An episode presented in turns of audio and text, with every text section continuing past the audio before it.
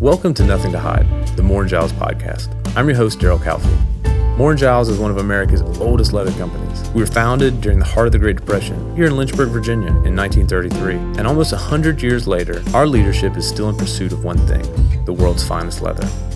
Perhaps we even touched your life. Maybe it was in a hotel lobby or your home, or perhaps this morning when you went to get a cup of coffee, you found your favorite leather chair in the corner, you settled in. Well, that leather is probably Moore and Giles too. Our goal is simply just to share some stories within this podcast, to take you on a journey, to let you experience what we experience. We'll teach you how leather's made and give you insight to some of the subtle nuances of the material. Did you know it's one of man's oldest materials? We're also going to take you to meet some of our favorite people in the world designers and creative influencers, and people that are connected to Moore and Giles through one thing leather. We hope you'll join us on the Moore and Giles podcast, Nothing to Hide. Hey guys, it's your host Daryl Calfee, and today's guest is Adrian Parker. Adrian's one of the wisest men I know, um, and he and I have worked together in some capacity for almost 20 years, and neither one of us has been arrested yet. Correct? Um, that is correct to date. Um, I can't say we haven't done things that warranted an arrest, but so far we're clean so far. Oh, I do have some embarrassing pictures of you that if people saw it, they might want to arrest you. So, but I'll keep those in my pocket. Yeah, let's don't put those in the show notes today. Fair enough. Adrian is taking time to join us today from where at in the world, AP? I am in good old Hamilton, Bermuda at the Bacardi Global Headquarters. I'm joining you from this nice little 65,000 person island right off the East Coast. So if you go to Charleston and go over about an hour and a half, right in the middle of the Atlantic is good old Bermuda. You're invited anytime. You had a good time last time you were here. That place was awesome, man. Yeah, you know, it's this really amazing island. It still has the, the culture and the heritage of kind of got this Caribbean influence. It was a British colony, beautiful people, beautiful weather, and some of those amazing beaches in the world. So yeah, it's definitely a place to check off your bucket list. But bring your uh, credit and your debit cards. It is also one of the most 10 expensive places to live in the world. Not easy in the pocketbook, but it is great for their skin because the beaches and the weather are awesome. So your title is Vice President of Global Marketing for Patron Tequila. What does that mean and like what do you do? As a vice president of marketing for Patron, it means, you know, I'm charged with the privilege of working with some of the most amazing men and women in the globe to sell the world's greatest tequila. So anything with the Patron logo, whether it's an event, uh, whether it's a TV ad, a social media post, it's something you see at retail, it's our liquid, it's our packaging, it's our bottle, all of that is really, you know, um, under my responsibility, but also just, you know, I get to work with and learn from a group of talented people. And so I'm really excited about this role and uh, what's ahead for Patron Tequila. So that's a big job. I mean, how did you get there? Prayer and tequila. You know, you, you know what? you know, I've never had a really bona fide career plan, and lots of uh, the most amazing opportunities I've had started with someone I knew that I worked with historically. And so uh, I got a call six years ago to join Patron from uh, my mentor and uh, former CMO Lee Applebaum. And I'd worked with Lee before for a long time, and I think when I came in from tax and accounting software, I think people are scratching their head like, "Hey, what does a tax and accounting marketer or a retail marketer know about tequila?" And uh, you know, six years ago, I joined to head up digital, and and now you know I can say I've learned a lot about the industry, and I think the path here has just really been amazing. Is one of challenging yourself and your assumptions, and always learning. So every year, my job description changes, learning something about the customer, the industry, et cetera. And so yeah, it's, it's a great role to be in, but definitely one that um, takes a, a very steep learning curve. So AP, at this point, what would you say is the biggest misnomer for tequila? Americans uh, have a love affair generally, and the world has a love affair with tequila, but it's probably one of the spirits that has the lowest amount of just IQ. People just don't know a lot about it. They don't know where it's made. So tequila is one of the most regulated, guarded spirits in the world. It has to be made in certain regions in Mexico from a specific plant, a Weber blue agave. Um, agaves grow for eight years in the ground, and so it's a very labor-intensive spirit. And I think often it's associated with, you know, a bad night of college memories, shots or margaritas. And a lot of people just don't have any um, really clue of the handcrafted nature and the labor it takes to make tequila well. And so that's where Patron stood out. We were the first premium tequila brand to make tequila at such a high quality that it made it premium, it made people pay more for it. Yeah, it's a fun category because people are always learning more about it. Well, I can say from firsthand experience, um, my time in Mexico with you there in Jalisco was eye opening. I mean, I had no idea how much work went into making a single bottle of tequila, not to mention how many hands were involved. I think there's a lot of similarities there with leather and, you know, how it's crafted and the amount of hands that it takes to craft the leather here at Moore Giles that we use. What do you see as the similarities there? At Patron, we say, you know, 60 hands touch every single bottle of tequila from harvesting the agave to cooking it to chopping it to fermentation, distillation, bottling, you name it, right? It's an end to end process that takes a lot of people. We've got 1,600 men and women down in Mexico who make a Patron tequila what it is today. And very similar to the leather process. I had the chance to visit you there in Virginia and kind of walk through some of the shop and learning and seeing like how leather is, you know, we know it's from a hide of an animal, but seeing them there, you realize how handcrafted each and every hide is different. Each one has its own fingerprint. And you realize, like, wow, like to get from a field to someone's bag or to someone's leather chair, whatever it is, furniture, there's a lot of steps in that process. And I think people forget that. And I think the opportunity to learn and listen about that journey has been really amazing. So, speaking of steps in the process, uh, tell me about the tequila at Patron that has the most steps, or I would say maybe is the most vintage or aged. What do you guys call that? Yeah, so good timing of your question. We just launched a new tequila. It's called Extra Añejo Diez Años. So Diez is 10 in Spanish. It's aged for 10 years. And so if you can imagine a tequila that took seven to eight years to mature as an agave plant, and then another 10 years in barrels to be finished, you know, that's 18 years of production it took. So it's the oldest tequila ever created created Hacienda Patron in Mexico. It's got great flavor notes, and most people you tasted it. If you're a brown spirit enthusiast, so if you drink a bourbon or a cognac or even some whiskeys, scotches, you would swear it was one of those. Most people don't identify tequila with those sweet aroma and that dark color, and so it's an amazing liquid. Very limited quantities. A lot of it's been allocated already, but we're very excited about that because you know it's not about just that one product. It's about what you can do with tequila and a nod to the people and the artisans who make it the best. And so it takes a lot of time and dedication to really do that. Imagine that. 18 years ago, I had hair. So that was a long time. What's been your biggest challenge to working across the borders? I mean, I know you're on the road all the time. Give us a little snapshot of what it looks like to be Adrian internationally right now. yeah, you know what? It's an exciting opportunity to see cultures and see the world through a different lens. Oftentimes, when you grow up in the United States, especially, our lens can be very myopic. And so being able to be down in Mexico, Korea, France, Bermuda, being in different countries, in parts of Asia, parts of Africa, you realize how similar you are. So no matter if it's different countries or different cuisine or different cultures, we're all really wired the same. And so no matter where I go, I always love to just kind of get out and experience that. And so part of our mission, not only for Patron, but for Bacardi as a corporation is, you know, to celebrate moments that matter. And no matter what language you speak, everyone speaks the language of socializing with friends, of celebrating experiences. And so it's been really cool to merge those two worlds. I mean, oftentimes people think of the booze industry, if you will, as, you know, it's just about the alcohol, but it's about much more, it's about the moments. And so traveling gives you those moments and a deep appreciation for that. Tell me about your favorite drink right now, by the way. If you were going to pick one, what are you making or drinking the most right now? Oh, man, I'm a big fan of an Añejo Old Fashioned. A tequila aged over a year is called an Añejo. It means aged in Spanish. Man, you put some bitters in there, the little orange zest, and you're ready to go. It's an amazing drink. So it's my go to when I'm traveling as well. But you know what? I also enjoy a nice Patron on the rocks. So just kind of having it after a long day. I might have one after this podcast. Mm, man, can I join you for that one?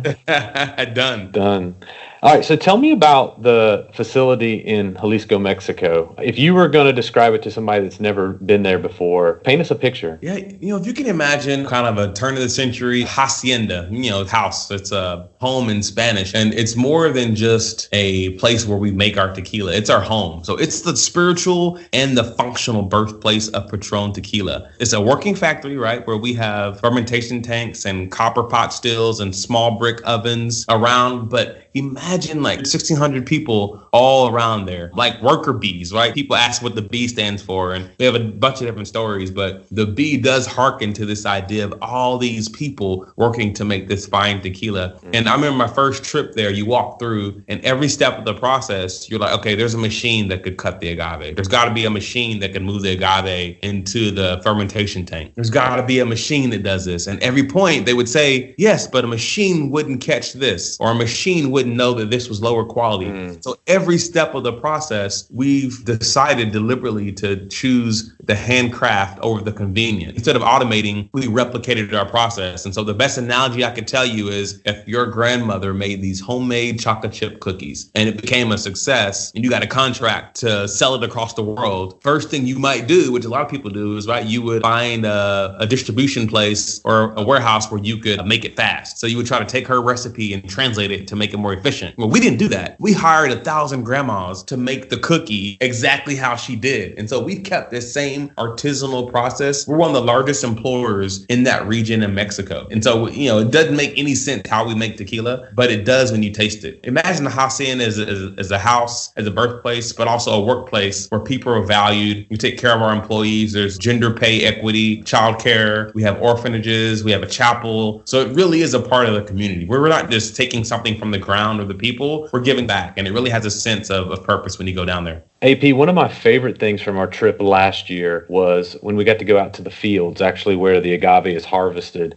And I remember the drive that morning, it was just beautiful. We basically ascended up this plateau. The weather changed about 10 degrees, but it was beautiful. It was sunny. And then all of a sudden, we come out into this wide expanse, and it was just this amazing blue agave. But the guys that we met there that were harvesting it, they had a very distinct look. There was a heritage you could tell that was happening there. Tell me a little bit more about those Jimadors and kind of their legacy, if you will. Yeah, I mean, this Jimador, right, who is the harvester and the farmers of agave, they know not only the plant, but they know the region, the ground. And they use this tool called a coa. You probably remember that. It's like a shovel with a razor on the end. And they take the time to chop and harvest that. It's a labor intensive occupation, but it's one that has a very much a sense of pride. You got to remember, tequila is almost like the national or official spirit of Mexico. And so people who harvest it, very much a special place in their communities. It's not an occupation you can just get into, you have to be born into it and it's passed down. It's a legacy and a heritage through generations. And so Patron has really been proud to work with some of the same families and the farmers who you know, we contract directly with, who harvest and grow our agave, but we also partner with them for education and for taking care of them and their families as well. And so it's really a great honor to be a Jimador. And it's an honor for me, you know, as a Patron employee to be a part of their family as well. One of the things that I saw as another similarity between the way you guys do business at Patron and the way we do business here at Moore Giles and making our leather was the selection process. And so when we were out in the field, I saw the Jimadors as they were cutting the pina, they were cutting it in a different way than your competition would, right? And it was basically getting the very best pina, but then also cutting it in a way that didn't necessarily give the best yield, but gave the best flavor. You want to talk a little bit about that and what that cost you guys? Oh, yeah. Yeah, absolutely. You know, our vision, right, is to make the world's highest quality tequila. All that starts with the best ingredients. What people probably don't realize is, you know, when you harvest an agave and you take those spines off, so if you trim it close, right, you're losing some of the leaves and some of that. And so if you really want to make it more efficient, you wouldn't trim it close. You would use some of that liquid and put it into your tequila process. But that liquid would be bitter. It wouldn't have the flavor profile we need. So not only do we cut our agave the closest out of most other major tequila brands, we also use the highest sugar content. And one of the secrets of really great tequila is to get the highest sugar content in the agave because that's where you get the sweet aromas, the cracked pepper, the cooked agave. That's where you really get flavorful tequila. But it takes time. So that means you're spending more time in the ground. You're cutting it closer, which means you lose more of the volume. So yeah, it's a very inefficient process. If an accountant was to audit our process, they would find 100 things that we do inefficiently but when you taste our final product, you see why it's worth it. And so we're very proud of the way we make our tequila. But absolutely, those little things matter and those details really pay off in the end. One of those other details for me was the way that you guys bring out the sugars or you basically are cooking the pina. I felt like the way that you guys cook it brings out such a sweetness in the agave. Talk a little bit about that and how you guys kind of hold to this traditional way of doing it. We cook the agave. So part of the secret process is not just that we harvest and we get the high sugar content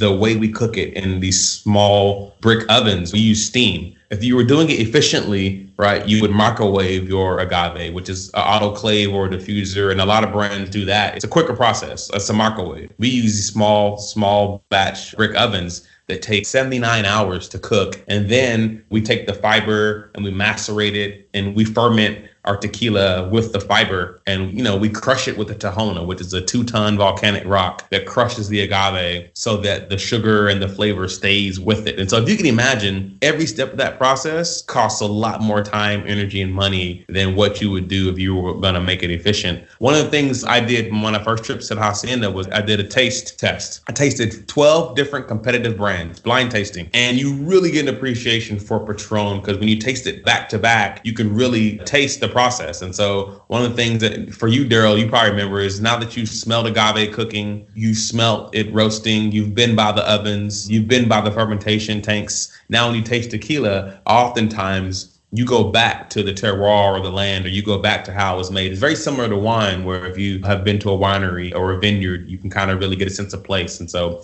we definitely take that seriously. It's a very labor intensive process. It's very similar to leather, right? I mean, good leather takes time, attention, and the right details. And, you know, oftentimes people don't have an appreciation for it, but they know it when they see it. No, that's a good point. Actually, leather will change by region. So depending on where that hide was harvested from, it basically will take on a different characteristic. A hide in South America versus a hide out of Southern Europe will look and feel very different. And back to your point, we're selecting the very best hide. We have to because we don't put anything extra in it. Kind of like you guys. There's no extra coloring. There's no extra flavoring. Whereas a lot of guys in your space would kind of cheat and add color or flavor. A lot of guys in our space, they cheat. They add a lot of extra finishing. Basically, they roll on prints so they can hide all of the imperfections, if you will. But it's something that we celebrate. We think it makes each hide unique.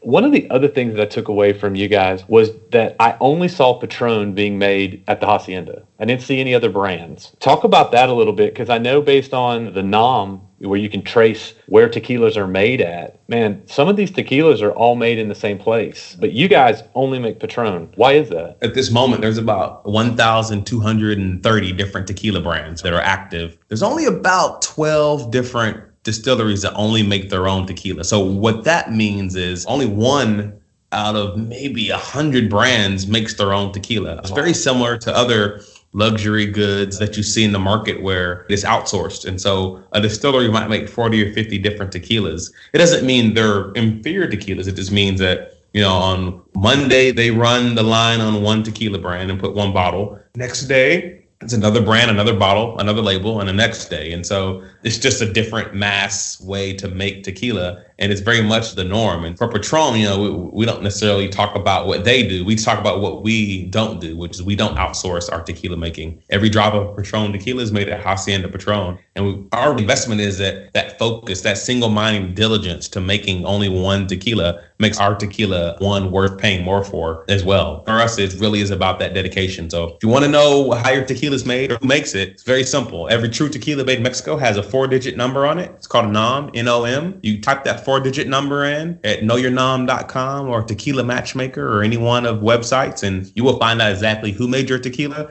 and how many other brands are made with it. So it's a great tool for us. We take pride in the fact that we only make Patron and we still make it by hand. Well, speaking of every drop of Patron, it made me think of the kind of the secret sauce for you guys. And it's the same for our leather, specifically at Adelaide in Italy, and that's the water. Talk a little bit about the water that you guys use down there in Jalisco. Funny, uh, when we built the Hacienda, we built it with the best water source. And so we have a deep water well that we source the water that goes into every drop of Patron tequila from. We actually rinse our bottles with Patron before we fill it. Those little details about natural water, rinsing the bottles with Patron, keeping it very, very very high quality, every bottle hand signed. Those things matter. Yeah. So the best ingredients, you know, any spirit you drink is really just three things. It's water, it's yeast, and it's a sugar. So if that mm. sugar is agave, then it's tequila. If that sugar is sugar cane, it might be a rum. If that sugar is a wheat or a barley or even corn potato, it could be a vodka or it could be a bourbon or a scotch. For us, water being a third of the ingredient. That's a very important part of our process. Well, I think to that point, you've got to be really good at what you're doing if you're going to make a spirit that's as pure as Patron. If it's just those three things, it's got to be the best. And I think when you go into the ABC or the liquor store and you're looking on the shelf and you're like, okay, which tequila am I going to take home tonight? And you start to make your decision based on price. I think that's one of those things that can quickly get you that bad drunk, if that makes sense, right? So talk about pricing for a minute. You know, is that bottle of Patron really worth it? Well, you know, I'd say so, but uh, people I assume I'm biased, but I'll tell you the honest truth about how spirits are even made. What happens is if you look at how you harvest agave, so we talked about that, you got to cut it close to get the highest quality. You have to steam it and cook it slower for it to be cooked all the way through. So every step of that process, we're not only doing it the longer, less efficient way,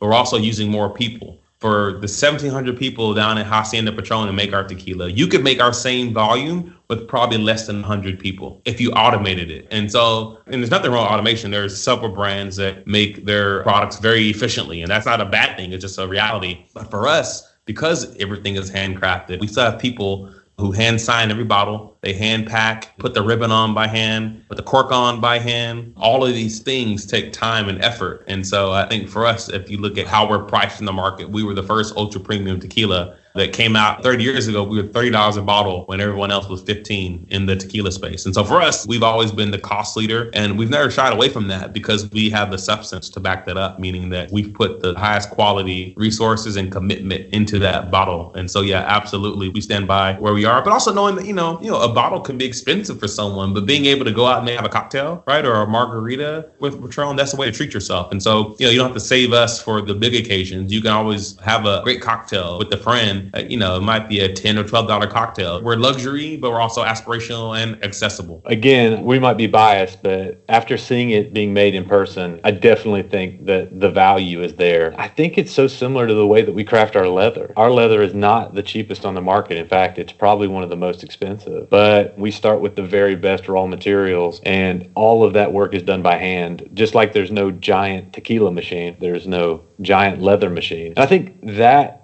is what also makes both of our products so special. So if you really want something that is crafted and that done the way it's supposed to be, like man, buy a bottle of Patron Silver. it's a great brand, and we've got the credentials to back it up. Yeah, we're very excited though. I think that investment in time and effort really, really pays off in the long run. We're a part of the Bacardi Limited family now, so but still one of the largest privately held spirit companies, and so we have a community and a corporate environment that allows us to think long term and think mm. about how are we making this the best premium spirits, right? And we don't have to think short term or cut corners. And I think we're in a very fortunate and enviable position. And so I think for us next, how do we take this to the world? We're very popular in the States and Mexico, and we're starting to grow globally. And so we want to make sure that premium tequila is enjoyed everywhere, much like I'm sure you guys, right? I mean, think about your global growth and taking kind of that gospel of Moore and Giles globally to people who, who want to learn and experience the best. To that point, you're on the road all the time. Now being part of the Bacardi family, you're traveling consistently. Give us your travel tips. Like what are AP's travel secrets? travel secrets for me I have a few. One is I actually just prefer not to get to the airport too early. I'm one of those guys that likes to just walk on my plane. But you know, one thing I always do, I always check my bag. I always text my wife before I take off and when I land to check in. I make sure I uh, do Marco Polo. So Marco Polo is like a video app where you can send video messages or I always check in with my family several times throughout the day as well but also, you know, trying to stay in a routine. So whether it's working out in the mornings, whether it's what you eat, just trying to stay on that routine and not let the travel get in the way of, some of those things. So yeah, for me, I just try to keep it really, really simple when I'm on the road. Take the time to enjoy where you're at, but also yeah, stay connected to family and, and friends because that's very important. Tell me your favorite pieces of travel gear right now. What are you using? Oh, you know, I always have my Moore and Giles backpack. I've had that thing for think it's going on four years now, and it's a showstopper. People stop me and ask me about it all the time. I've also got the Parker suitcase. It's a good weekender bag. You know, traveling with quality leather. You're not too precious with it. It's okay for it to get scratched and scraped. So it's funny. People see it and they're like, "Oh, is that you know?" No, yeah, it's fine. It's okay because yeah, I, I, can drop stuff on it. I spill water in my bag. I mean, it's perfectly fine because it's leather, and so it's highly, highly durable. So I make sure I travel with that most of the time as well. And yeah, I just try to keep it very simple. I have my AirPods so I can listen to my tunes and my bags and I keep it moving. Man, I think what's so cool about that backpack for you is that we recently repaired it and it was really awesome to see how many miles that thing has on it. And you have overloaded that bag so many times, but it's still holding together, man. And I think that there's very few products out there where you could travel around the world that many times and put that much weight in it consistently and it's going to hold up or give it back to the company that made it and they're going to repair it for you. So I just love seeing all the miles on that bag, man. Thank you. Hey, I appreciate that greatly. So thank you guys for my shoulder strap renovation. Yeah, no, it's a great bag. I'm going to have this bag forever. I'll probably hand it down to my son when he's old enough. So no, it's a excellent, excellent piece. I have my eye on a couple other pieces. So you'll probably be getting a, a website order from me. Well, send it, man. Send it. So last question. What is coming up for you, you know, professionally in this next season, you know, as you lead Patron? Hey, you know what? We're very excited. We're working on what we and Bacardi call our best 10 years. We're laying out what do the best 10 look like for premium spirits drinkers across the world. So I'm excited to be a part of a company and a community that's focused on really putting the consumer at the heart of what we do. So whether that's going out in the market, experiencing new locations and cultures, drinkers are, are drinking less, right? But drinking well. So people are choosing premium spirits, but they're more mindful about what they're drinking. People are all about experiences, right? So luxury isn't just a Rolex and a yacht. Luxury is community. Luxury is a concert. Luxury is a food you eat. Luxury is every day. And so I think for us, I'm very excited about the opportunity to play in this space where we're defining luxury and experiences in a whole new way. But we've got the badge and the privilege of Patron, which is such a strong brand. And so in many ways, my job is to not mess it up and protect it. But on the flip side of that, there's so much opportunity to grow over the next 10 years as we look outside the United States and as we look at uh, newer consumers who are looking at luxury differently. So yeah, it's exciting, man. And no complaints at all. It's a fascinating place to be Well, man, I know you are super busy. Speaking of travel, we're just grateful you take a moment down there in Bermuda to chop it up with us. Where can people find out more about Adrian D. Parker and or Patron? you know what? Hey, if you want to find out more about Patron or me, hey, on IG, hit us up on Instagram, man. Patron Tequila or Adrian D. Parker. And, you know, you can follow my travels or follow Patron. Really excited. Hashtag Pass the Patron, man. We are getting it going. I think uh, there's this new swagger about Patron that we're really excited about. So whether it's on our social media or our websites, stay tuned for more of our adventures this holiday. We got some really cool stuff coming up. I'm excited about. And uh, yeah, excited personally to be a part of this company and keep it rolling. Shout out to my wife Felicia and our kids, the patience with dad as he uh, globe trots. And I'll probably bring her some tequila for this weekend because she's gonna need it. you are a good man, dude. Well, have a great weekend, and again, thanks for taking the time to join us, man. Awesome. Thank you so much, Daryl. I really look forward to uh, seeing you guys and work with you in the future. Thanks for having me.